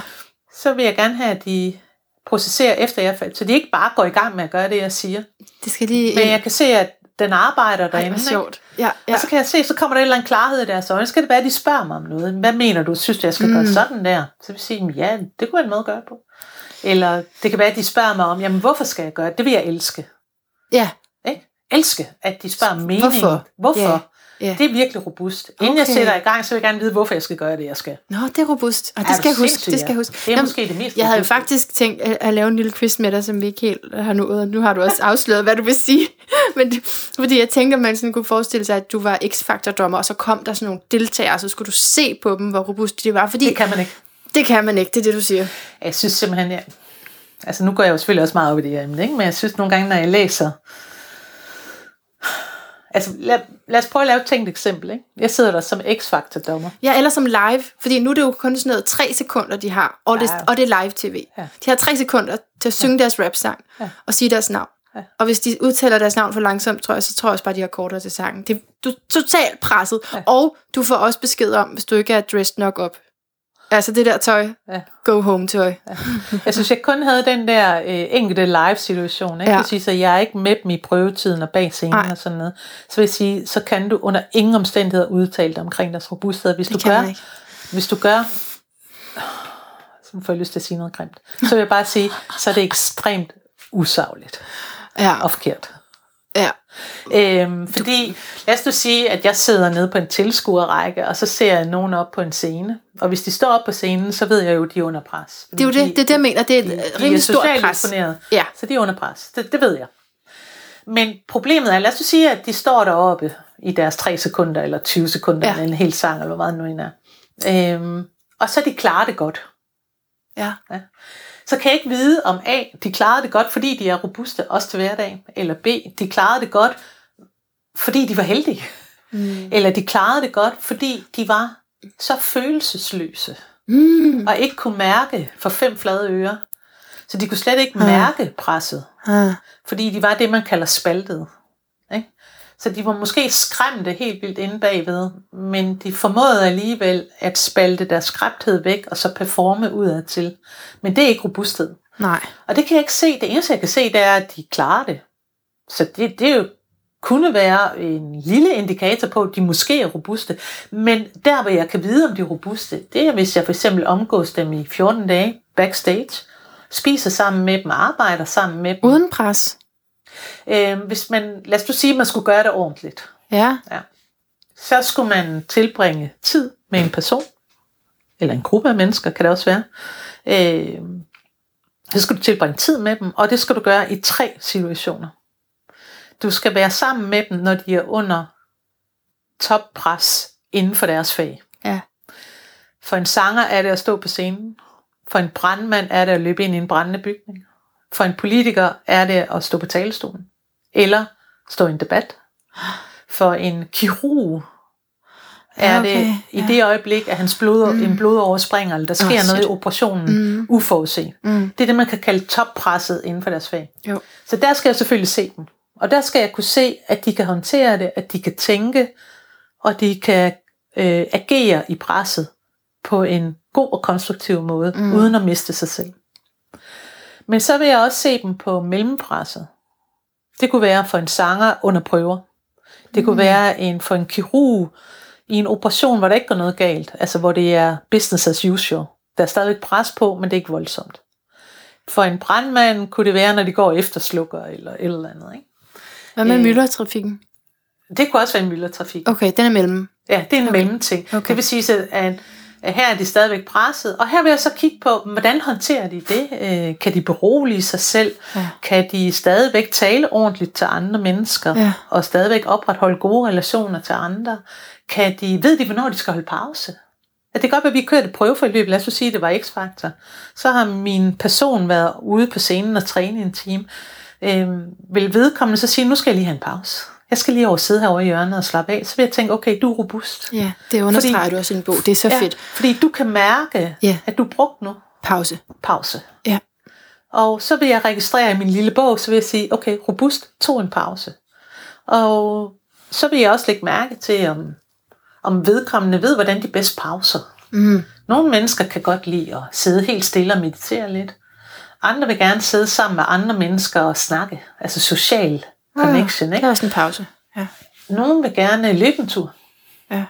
Og det, jeg vil lægge mærke til ved en person, det er, kender du din eget pausegear? Mm. Mm. Ved du, hvad der er godt for dig? Ja. Og søger du det? Altså går du ud og vælger det, nu er I tilbage ved valget. Ja. Ikke? Vælger du nu lige at sige, jeg skal lige have en halv time, jeg skal lige ud og gå en tur og have noget frisk luft. Ja. Så vil jeg sige, tjek, skide fedt. ja. Det er sådan, det er robust. Og det jeg så også vil lægge mærke Og så til, et, etteren, for nu har vi... ej, vi etteren, det er akut stress. Det er virkelig der, Nå, hvor der ja, okay, så vi taler på den måde. Ja. Top, og så to, og så t- og Og den tre, sidste, så... det er helt uden for stress. Okay, Det er hverdag. der skal man også... Ja, der vil jeg også lægge mærke til dem, fordi Okay. i virkeligheden, meget af det, du skal bruge, når du bliver presset, etablerer du i hverdagen. Ah. Ja, Det vil sige, så lad os nu sige, at jeg skulle arbejde med nogle soldater. ja. Og vi skulle arbejde sammen. Jeg ved, at det vi havde sammen, det var, at vi skulle kunne arbejde sammen under meget pres i flere dage. Så har jeg jo brug for nogle soldater, som, øh, som kan få deres nattesøvn. Mm. Fordi når vi kommer i gang, så skal de kunne mærke, hvornår de skal have søvn. Og så skal de kunne sige til mig, Birgitte, nu skal jeg ikke mere, nu skal jeg over sove. Ja. Og så siger jeg, fint. Og det jeg jo så lægger mærke til på de dage, vi ikke er presset, det er, har de et godt forhold til søvn? Altså, sørger de for at få deres søvn, Ja. eller driver de rovdrift på deres egen søvn? Hvis man, det, man skal forstå, som måske er noget af, af det, som vi som samfund har svært ved at forstå ved robusthed, det er, at meget af min robusthed etablerer jeg jo på de dage, hvor der intet pres er. Mm. Det er jo der, jeg ligger mine vaner. Små hverdagsvalg. Ja. Det er jo der, hvor jeg lægger mine vaner for, hvordan jeg sover, hvordan jeg spiser. Øh, det er der, jeg lægger mine vaner for, hvordan jeg taler til andre mennesker. Øh, det er der, jeg plejer mine relationer. Det er der, hvor jeg tager et øjeblik til mig selv, til at også at mærke, bare på en kedelig dag, hvordan jeg egentlig har det. Øh, det er der, hvor jeg minder mig selv om på en ganske almindelig dag, at hvis jeg skulle kunne klare mit job godt, for eksempel nu er jeg jo foredragsholder, så, øh, så er der måske en eller anden bog, jeg burde læse. Mm. Så den sørger for at få læst på de dage, hvor der ikke er pres. Kunne man sige, pas på dig selv, i stedet for at bevare dig selv? Altså jeg kan godt lide bevare dig selv, fordi jeg kan godt lide den der tanke om, at du i udgangspunktet har dig selv. Ja. Ja. Altså det- du skal ikke ud og finde dig Bevare selv det. ude på en eller anden Ja. ja. pløjemark eller et sted. Godt, godt, Du godt. har dig ja. selv. Ja, godt, ja. Og den er der til dig, Mm. hvis du kan stabilisere dig selv. Ja. Hvis bare man kunne stabilisere sine følelser og sine relationer, og kunne træffe de rette valg, Mm. og så kan jeg bevare mig selv. Måske skal man til at sige det. Altså på vej ud døren, så er der jo nogen, der godt kan sige sådan, pas på dig selv, ikke? Ja, vil bevare altid- dig selv. Ja, så sig bevar dig selv Ja, det kunne sgu nok være meget fedt. Ja, ja. det er rigtig godt. Men den der hverdag, Mm. altså som en, jeg var ude at holde, jeg var ude at holde en workshop på, for Vestas her sidste uge, Ja. og så talte jeg om det her, så var det en af, så var det en af deltagerne, der rakte hånden op, så siger hun så, "Øh, Birgitte, det du siger, er det ikke bare, at man skal bruge de gode dage, Mm. hvor man har det godt, Mm. og man ikke har noget problem endnu, allerede der, og sørge for, at man har ressourcerne til, når der kommer pres på. Ja, Og så siger jeg, ja, du er fuldstændig ret. det er det da. Og det er lidt med vores kultur, at vi har, vi har måske, altså nu har jeg gået og tænkt meget over det, jeg har ikke færdigformuleret det, så lytterne behøver ikke at, de, de bliver ligesom taget med ind i en, øh, Tag pennen op nu. Skriv det ned, det der kommer nu. altså det er sådan noget, jeg går og, og, og prøver at, at tænke over i forbindelse med øh, den danske kultur. Ja. Og det er, jeg har for eksempel lagt mærke til, at noget af det, der gør mig robust øh, personligt, det er, at øh, jeg er rigtig god til altid at få motion. Og det har noget at gøre med, at jeg har et job, øh, hvor jeg tit øh, skal kunne holde hovedet koldt, Ja. også når jeg er under rigtig meget pres. Og det betyder at nogle gange, når jeg kommer hjem, så har jeg simpelthen brug for at få lov til at, at løbe varme ned i min krop, mm. og ligesom få løbet noget af den der energi ud, jeg ikke helt Ja. øh, kan bruge. Og, der, øh, og, og det er sådan meget vigtigt for mig for at etablere mig selv. Og så har jeg nogle gange lagt mærke til, at nogen laver sådan lidt sjov med mig. Åh, oh, du skal også altid løbe og sådan noget. ja. Og jeg er virkelig ikke en maratonløber. Altså, du ved, altså jeg, jeg løber bare stille og roligt 5 km. Mm. Men jeg gør det gerne kl. 10 om aftenen, hvis det første der jeg er hjemme. Øh, og det er fordi, så sover jeg bedre, så har jeg det bare bedre. ja. Ikke? Og så har jeg lagt mærke til, at så nogle gange i Danmark bliver man mobbet lidt, når man tager sin Det er sundhed. fordi, det er så svært, når man, ikke, når man gerne selv vil. Ja, det kan godt være. Man Ja, det kan være, du kan sige noget om det. Ja, nu skal du høre, hvorfor jeg mobber dig. Nej, nej, det gør jeg ikke. Jeg vil bare være sådan, ej, tag lige mig med. Eller sådan, det, fordi det er, man, er så, man synes, det er så fedt. Ja. Altså, at, eller man vil ønske, at det var en selv. Det er jo det. Ja. Man ønsker, man var lige så fed selv. til det der med at løbe. Ja. Nå, men jeg jeg. tænker bare, om, om vi i Danmark, det har jeg tænkt over nogle gange, om vi i Danmark har sådan en idé om, at når vi har en god dag, at så skal vi have lov til at slappe 100% af, Mm. og slet ikke gøre os umage. Hvor jeg tænker, jamen, når du har en god dag, så er det måske også der, hvor du lige skal, fordi nu har du overskuddet. Ja. Er det så ikke lige der, at du lige skal sikre dig, at alt er, som det skal være? Jeg tror, det er den dårlige samvittighed, altså. Det kan godt være. Fordi man ønsker, man kunne motivere sig selv til det. Ja, der ligger i hvert fald noget her, som jeg synes er ret interessant. Ja. Fordi jeg ved i hvert fald, at robuste mennesker har tit det meget nemt ved at bruge deres overskud til lige, du ved, at få sovet ordentligt. Ja. At få, i stedet for, du ved, i stedet for at sidde og arbejde til klokken 10 om aftenen, så er de gode til at sige, "Nå, nu stopper jeg her klokken 6, nu vil jeg ikke arbejde mere. Så de er gode til at dosere. Ja. De er gode til at tænke fremad og sige, Ja. ja. der kommer også en dag i morgen, ja, og den skal ja. jeg også øh, have energi til. Og de er gode til at tænke langsigtet. Ja. Og det betyder også på en overskudsdag, der fyrer de ikke hele overskuddet af. Der. Nej. ligger de også ligesom fremad til det næste. Og de gør det uden at brokke sig, eller uden at, de, de gør det på en måde øh, med glæde. ja. Øhm, og uden at det bliver anstrengt. Nu- Når jeg sidder lidt, det kører lidt rundt i mit hoved til det, der, du siger, men hvorfor man reagerer sådan på en, som løber hver dag. Ja, det gør Altså, ikke, men, Nej, øh, nej, det kører, kører rundt i mit hoved. Nå, du ja. Løber ikke hver dag. Nej, okay. Nå. Men, men jeg løber også på tidspunkter, hvor, øhm, hvor, hvor, hvor andre vil sige, øhm, hvorfor sætter du Ja, dig i sofaen okay, og godt forstået. Ja, men jeg tænker bare, om det er, fordi man i det hele taget føler, at vi lever i, i et pres. Der er så meget, jeg skal. Og når du gør det der, så føler jeg, at det skal jeg også. Ja. Og så er der endnu mere. Så på, på en måde, så tager den her bog er jo også ind i en tid, hvor man føler at generelt, der er ja. altså meget, jeg skal nå og skal leve op til. Og, og fordi jeg har et valg, fordi jeg har det pokkers valg nu, Ja. så er der rigtig, rigtig meget, jeg kunne vælge at gå til hele tiden. Ja. For at blive bedre. Ja. Og så nogle gange, så er det måske nemmere bare at sige, jeg vælger ikke noget af det. Ja. det er for meget. Altså ja, det er jo meget interessant med det der valg der, ikke? Mm. Fordi, øh, fordi det, det, er jo, det, er jo, det er jo en svær ting at få, og det er det jo for alle mennesker. Vi fødes, og så øh, når vi kommer op over de 18-20 år, så begynder valget for alvor. Det har faktisk allerede inden da fået en effekt på vores liv. Ikke? Men man Jo. kan sige, de valg, vi træffer der fra 18, 19, 20, de begynder lige så stille og Bliver alvorlige. og bliver alvorlige, og som vi går længere fremad i 20'erne og 30'erne, Ja. så kan man begynde at sige, at vores valg bliver vores skæbne. Mm.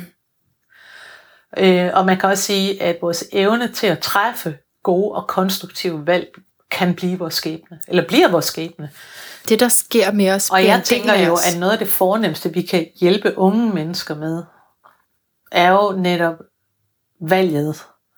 Vigtigheden af valget, men også øh, hvordan man gør, og hvordan man bærer det. For det, det er jo en stor vægt at få Mhm. på sine skuldre. Det er det.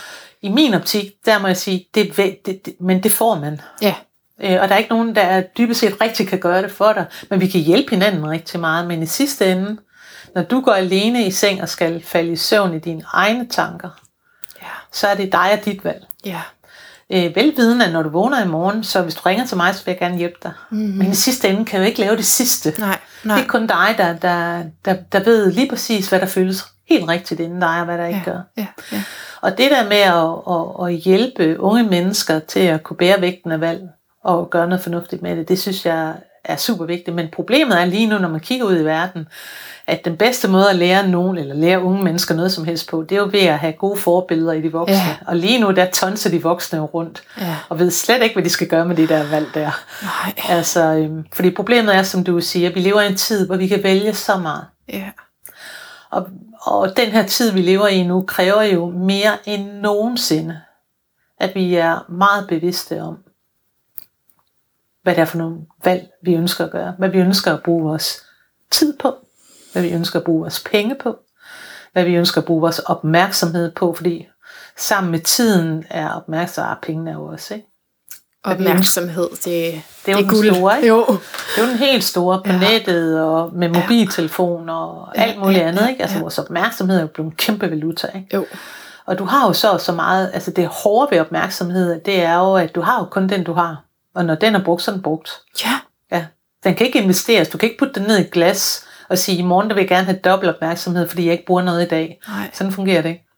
Og så er det selvfølgelig dybest set, det vi vælger at bruge vores opmærksomhed, vores tid, vores penge, det bliver vores liv. Ja.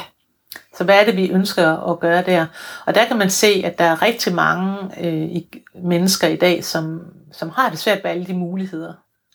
Og det vil jeg så også godt have lov til at forsvare dem og sige, at øh, en af grundene til, at de har det svært med alle de muligheder, er for det første, det er noget meget nyt i menneskets historie, at vi har så mange muligheder, så vi har ingen kulturelt narrativ for, hvad man gør med det. Vi, vi bruger stadigvæk en kulturforståelse, for dengang vi ikke havde så mange. Altså vi har simpelthen ikke, og det er også fordi, det er gået stærkt, ikke? Altså mobiltelefonen er 11 år gammel. Ja. Det er det, man skal huske. For 11 år siden havde vi ikke smartphone. Nej.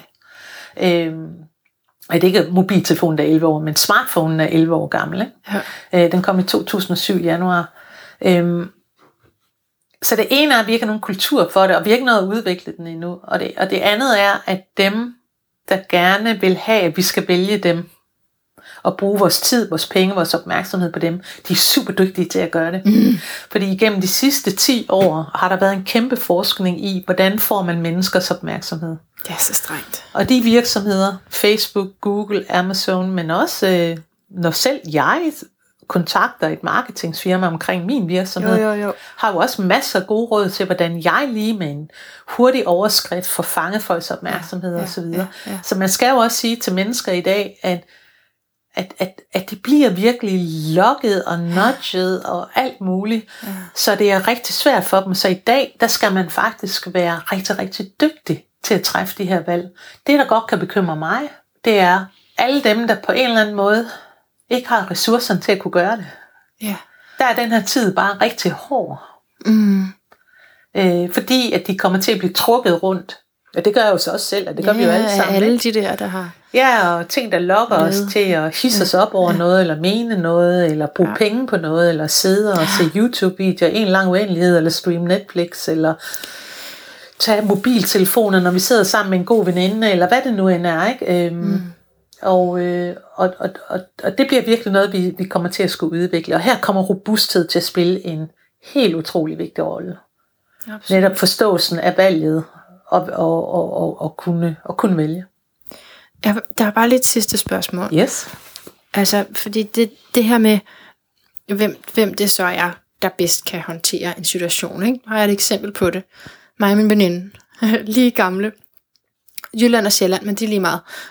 og så vi, vi er i, i magasin, eller en, en eller anden butik, hvor der er højt, højt op, ikke? der er sådan nogle rulletrapper, og så er der øh, en, et lille barn, der går rundt deroppe på de der rulletrapper, og vi ser hende godt, og så går vi ellers bare ned ad rulletrapperne, ikke? fordi vi, altså, vi tænker bare, når der er et barn, og så gik mm. vi ned. Og næste øjeblik, så hører vi bare sådan et, ah, eller, eller råb, eller et vin, og så er det det her barn, der er lige ved at falde ned, og vi kigger op, og så ser vi bare, at hun bliver grebet af en forælder. Ikke? Altså man kunne lige forestille sig, at det der barn var faldet ned helt fra det der høje, høje bygning ned i, ind, ja, selvom det var indenfor, så var hun jo mm. dø, ikke? Og, og så øh, gik vi, vi var sådan, wow, og så gik vi videre, men, og, og jeg var sådan, så tænkte jeg på noget andet, altså jeg, det, var, jeg var påvirket 60 mm. sekunder, tror jeg, men hun tænkte rigtig meget over det, mm.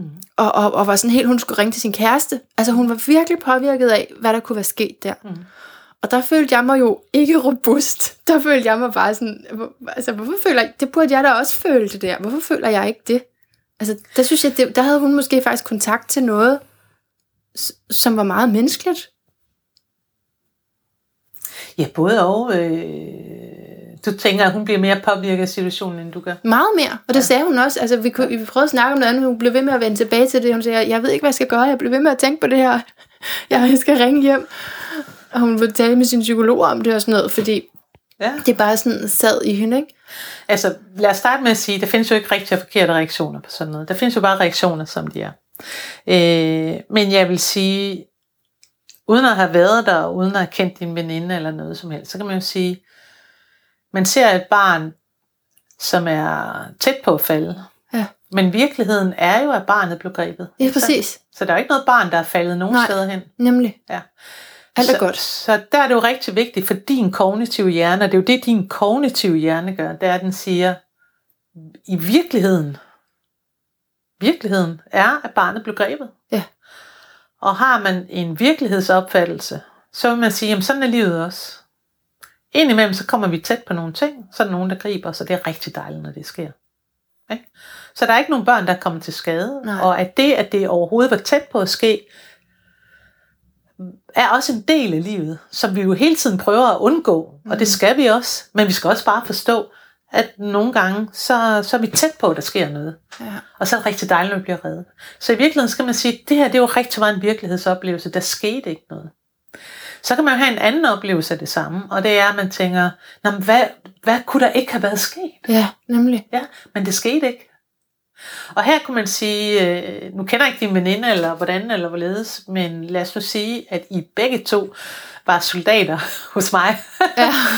øh, så ville jeg notere mig, at, at, at du var i stand til at holde fast i virkeligheden, som den var. At barnet blev grebet, der skete ingenting. Men det kan da godt være, at vi lige skal gå derop og tjekke, om, om der er nogen, der skal sætte et bedre hegn op. Ja. Altså, det er da ikke noget, vi gider skal ske igen, men, men, men der er jo ikke sket noget, så hey, vi gemmer vores stress. Altså, vi gemmer Mm. stressen, til der er noget at hisse op over, ikke? Mm. Og så tror jeg med din veninde, der vil jeg sige, øh, du har brug for at arbejde lidt mere virkelighed ind, fordi min tanke er igen, jeg kender hende ikke, min tanke er, at det hun har fået inde, inde i, ikke mm. den Mm. kognitive del af hjernen, men den anden del af hjernen, det er, at hun har forestillet, hun har set nærmest barnet falde. Ja, ja, Og hun har svært ved at slutte det og se, at barnet faktisk blev grebet, Ja. men hun er stadigvæk i faldet. ja. Det, der er bare problemet her, det er, at faldet er ikke virkeligheden. Nej. Og hun har sikkert mange gode grunde til det. Måske hun har en særlig sårbarhed over for det. Ja. Måske hun har oplevet nogen en gang, eller måske øh, hun bare har en dag, hvor hun er ekstra sårbar. Ja. Men det, der i hvert fald er sket, det er, at hendes fantasi har fortsat faldet, Mm. og hendes kognitive virkelighedsopfattende hjerne har ikke arbejdet med det, der rent faktisk er reality, som er barnet blev grebet. Så til hende ville jeg sige, hvis jeg skulle arbejde sammen med hende, sige, du og jeg, vi skal lige arbejde noget mere med noget reality. Ja.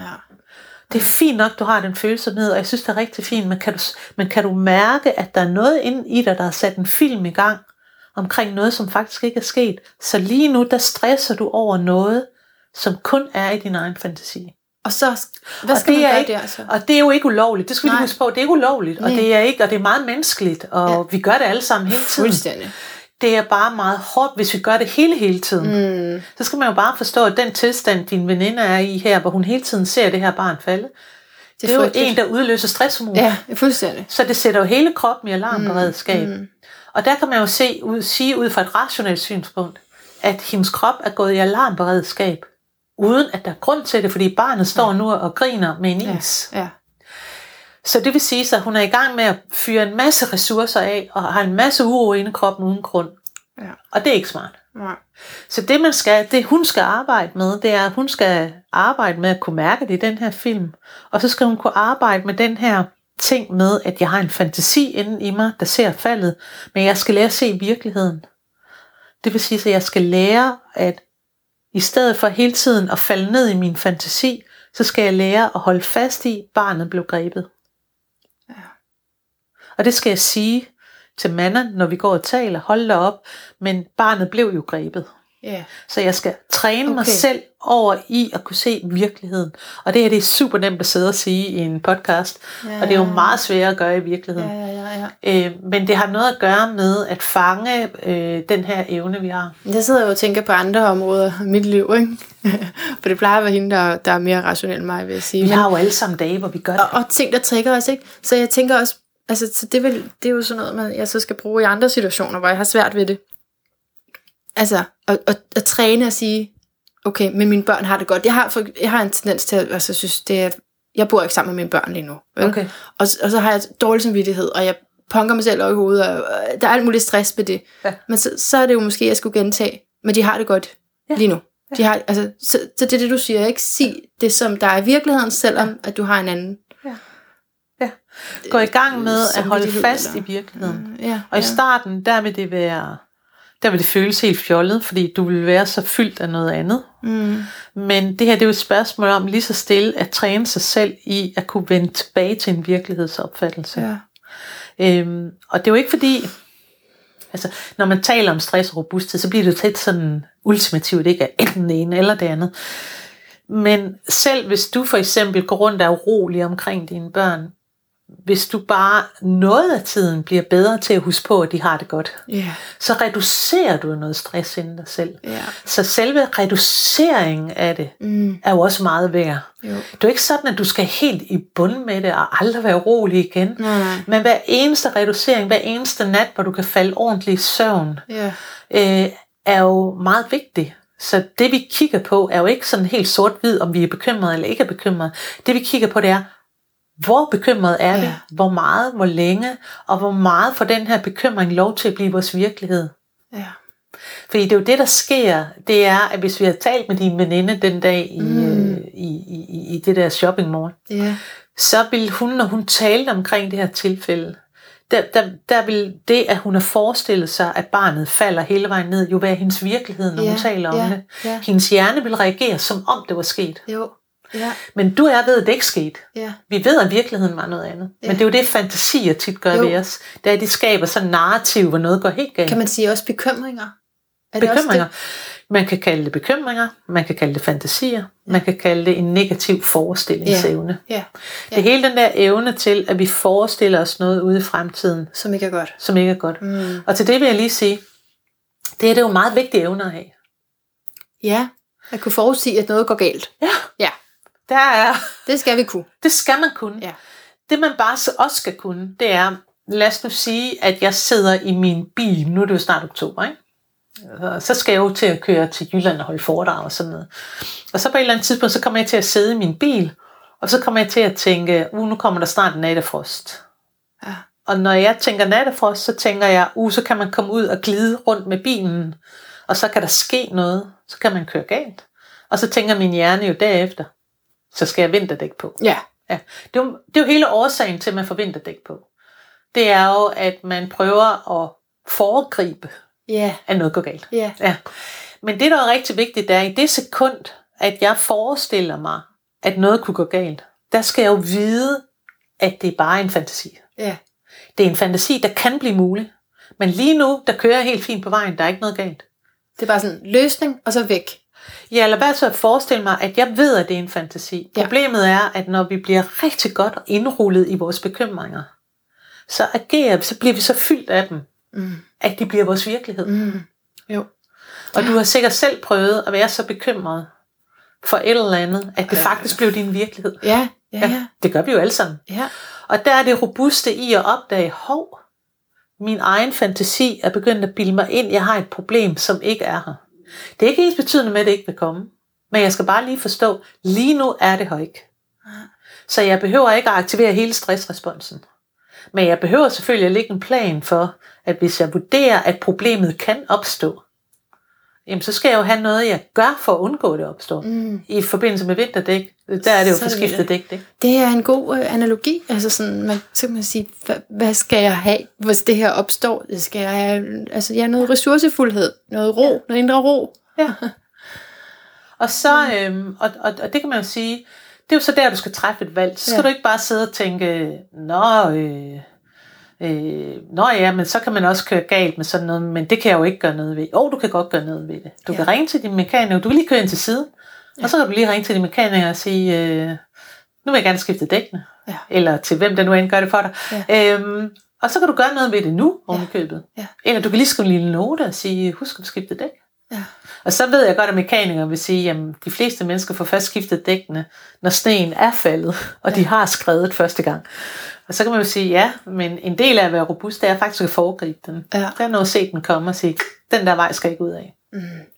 Og det er det, der er med til at gøre, altså noget af det, jeg synes, der er det allermest dejlige ved at arbejde med robusthed. Og jeg er det som sagt ok, men min kunne blive meget bedre, og det er noget, det kommer jeg til at arbejde med til den dag, jeg dør. Mm. Men noget af den største glæde, jeg har fundet ved min robusthed, det er den der følelse af, at jeg er blevet bedre til at foregribe problemer. Mm. Så jeg har simpelthen ikke så meget øh, drama i mit liv. Du rykker ud af balance så lidt. Indimellem gør jeg, men ikke nær så meget Nej. som før i tiden. Jeg ser nogle af tingene, og så ved jeg, at nu skal du til at træffe et valg. Du skal foregribe den. Øhm, hvad vil du gøre her? Og så tænker jeg over, hvad jeg vil gøre. Og så gør jeg det lidt tidligere, end jeg gjorde før i tiden. Hvilket gør, at jeg har minimeret, læg mærke til ordet, minimeret, ja, ja. Mange af de der bølger i mit liv. Ja. Alt det der, nu er jeg stresset, og nu er jeg ikke stresset. Ja, ja. Jeg er faktisk blevet meget mindre stresset af det. Fedt. Så jeg kan varmt anbefale. Ja, helt sikkert. Jeg anbefaler også bogen. Den kan også fås som lydbog i øvrigt, hvor du indtaler den med din gode stemme. Yay. Jeg skal bare høre, hvad din øh, lyd af et bedre liv er, hvis du har sådan en, en lyd, du kan lave. En lyd, jeg kan lave. Ja. Altså en lyd af et bedre liv. Jeg tror ikke, jeg kan lave den, men jeg kan beskrive den. Ja. Det er, når jeg ligger i min seng, og jeg øh, er vældig godt tilfreds med mig selv. Og jeg øh, har sådan helt, du ved, jeg ikke har nogen sådan problemer. Dem jeg har, dem har jeg enten lø, i gang med at løse, eller har en plan for, hvordan jeg vil løse. Så jeg har sådan en, en god tilfredshedsfølelse. Så slår mit hjerte i mit bryst på sådan en særlig måde. Tusind tak, Selv tak. Birgitte Dam Jensen. Af hjertet tak, fordi du lyttede med, og fordi du lytter med endnu. Hvis du er ny lytter til Lyden af et bedre liv podcasten, så kan jeg fortælle dig, at det bedste, det bedste sker sjældent i outroen. Men jeg er så glad for, at du lige bliver til outroen. Outroen, det er det, der sker lige nu. Og hvis du har lyttet med sidste gang måske, ikke? og så tænker, outroen, hvad er det? Hvordan skal, hvordan skal jeg bevæge mig? Hvordan skal jeg trække vejret? Hvor skal jeg gå hen, mens det sker? Så kan du bare tage det helt roligt. For sidste gang, ja, der var ikke nogen outro. Der var en visualiseringsøvelse med Eva Selander. Hvis du ikke har hørt den nu, så kan du med fordel gøre det, hvis du har lyst til at høre noget rislende vand og sådan. Nu er der en outro igen, som der plejer at være. Vi er tilbage ved det vante. Og det betyder, at jeg kommer med et par kommentarer. Jeg skulle til at sige afsluttende kommentarer, men det er sjældent noget, der ligesom afslutter. Som regel så kommer lige med et par spørgsmål, eller lidt følelseskalle, eller sådan. Men i hvert fald, så vil jeg sige til det her interview, at det var meget fantastisk at få robusthed uddybet. Det gør hendes bog Bevar dig selv jo også, så der kan du jo gå hen, hvis du har brug for sådan at komme, komme lidt nærmere ind på, hvad det handler om. Du er også meget velkommen til at skrive dine undrende spørgsmål, eller søde kommentarer, jeg elsker søde kommentarer, eller øh, onde vejledninger, altså, jeg ved ikke, hvad, hvad end du kan finde på. så skriv det inde på facebook.com dot dit punktum, ikke? Så facebook.com skråstreg the sound of a better life. Mm. Så det vil sige, det er lyden af et bedre liv bare på engelsk. Og jeg siger det her især til nye lyttere, fordi det er meget forvirrende, når man går ind på Facebook, og så skriver lyden af et bedre liv, og så pludselig så kommer yoga-podcasten op. Og så kigger man jo tit på, hvad, hvad har flest følgere, og af en eller anden grund, så har yoga-podcasten side flere følgere, selvom siden er, har været inaktiv i, jeg ved ikke hvor længe nu, meget, meget længe. Og det, og det handlede om, at jeg kunne ikke få lov at ændre navnet på yoga-podcastens side til Lyden af et bedre liv. De synes, Facebook, at det ikke har noget med hinanden at gøre. Og jeg skrev, og jeg skrev, og jeg skrev, men jeg fik ikke noget svar. De, de har bare vedtaget, at yoga-podcasten og Lyden af et bedre liv har ikke noget med hinanden at gøre. Det kan jeg så fortælle dig. Det har det. Det er fuldstændig det samme, bortset fra, at det kan det samme navn. I hvert fald, så var det så i den periode, hvor jeg også tænkte, hey, globalisering, internationalisering, og mig i det store udland, wow. Og så tænkte jeg, lad mig kalde det The Sound of a Better Life, for det kunne være, at det her blev et verdensfænomen. Det ved vi ikke med sikkerhed endnu, om det gør. Men nu står det i hvert fald på engelsk, øh, Facebook-siden, og inde på selve Facebook-siden, så står alting på dansk. Ja, sådan kan man være så smart.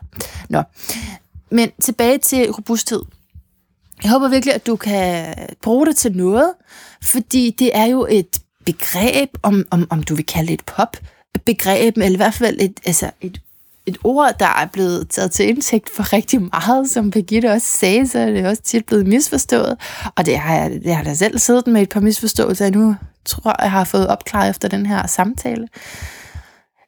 Mm, og, og, og fordi jeg har, i hvert fald, jeg har i hvert fald selv kunne bruge det til noget, det her.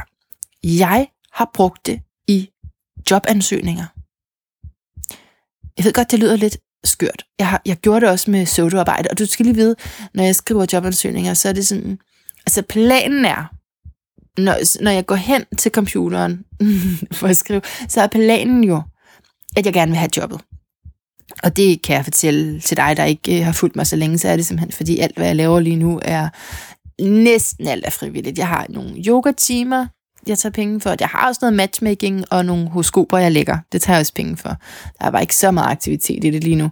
Jeg mangler simpelthen nogle kvinder til det der matchmaking. Jeg har helt mange mænd, der gerne vil på date, men jeg har ikke nogen kvinder. Så, så er det jo lidt svært, ikke? Nå. Øh, okay, tilbage til sagen. Hvor kom jeg fra? Jo, altså, så, så, jeg tjener, så jeg tjener penge på selvfølgelig de her live podcasts, ikke? og den næste, det er den 11. oktober, og jeg vil så gerne have, at du kommer, så støtter du både mig og caféen og forfatteren, og får en skøn aften selv. Så endelig øh, kom til de der events, det vil jeg blive så glad for. Men altså, fordi det stadigvæk ikke er helt nok til at betale et værelse i København, så søger jeg, når jeg lige har tid, og lige får kigget på min bankkonto, også andre jobs. Naturligvis også, fordi jeg gerne vil have dem. Altså, det, jeg brænder da også for andre ting, øh, og jeg har jo alle mulige egenskaber i mig, og jeg siger bare, at øh, det er selvfølgelig lige, når det er, jeg bliver trængt på økonomien, at jeg søger flest jobs. Nå, men så har jeg altså brugt det her robustheds, den her viden, jeg har fået om robusthed. Ligeså vel, som jeg har brugt den viden, jeg har øh, fået omkring søvdearbejde gennem podcasten. Man kan simpelthen bruge den her podcast rigtig meget. Du kan simpelthen bruge det i dine jobsøgninger. Hvis, øh, hvis du altså har et sigte, ligesom mig, som er til at starte med, jeg vil godt have jobbet, og derefter, så ligesom, når du får, altså, så kommer i gang, så ligesom også tænker, det kan godt være, at jeg ikke får jobbet, men i det mindste bliver de klogere på noget. Altså, det kommer jeg hurtigt til at tænke. Det var sådan, jeg, jeg studerede, da jeg var studerende. Jeg kom simpelthen til at sige til mig selv, altså ja, det her skal du gøre for at få 12, men jeg vil rigtig gerne undersøge noget helt andet. Øh, og så giver det så måske ikke samme karakter, men det giver så, øh, at så har man delt noget viden, når man har undersøgt noget, man har ja, fundet ud af noget, noget andet noget. Okay, det var vist øh, en, en temmelig lang outro her, det fik jeg lige lyst til. Så det, det kan ske, alt kan ske her til sidst. Så tak fordi du øh, blev hængende. Lad mig endelig høre på Facebook-siden, hvad du synes om det her med robusthed, og lige præcis Birgitte Dam Jensens udlægning af det, hendes øh, store viden på området, hvad, hvad du sådan måske kunne bruge det til i dit eget liv. Og hvis du ikke er på Facebook, som der jo mange af der ikke er, så er jeg også på Instagram under Miss Manna. Og hvis du ikke er der, så send en mail. Send en brev, du gør et eller andet. Jeg vil så gerne høre fra dig. Og indtil vi høres ved igen, som vi jo senest gør om en uge, du kan jo også bagefter lige gå tilbage i arkivet og se, om, der var, om du lige skulle ind og høre den, den episode med pseudoarbejde, som ligger øh, med forfatteren Dennis Nørmark, antropolog og forfatter Dennis Nørmark. Ja, så hvis vi, så hvis vi høres ved, det var bare det, vi sige. Vi høres ved. Og indtil vi høres ved igen, så vil jeg sige, gentænk alt.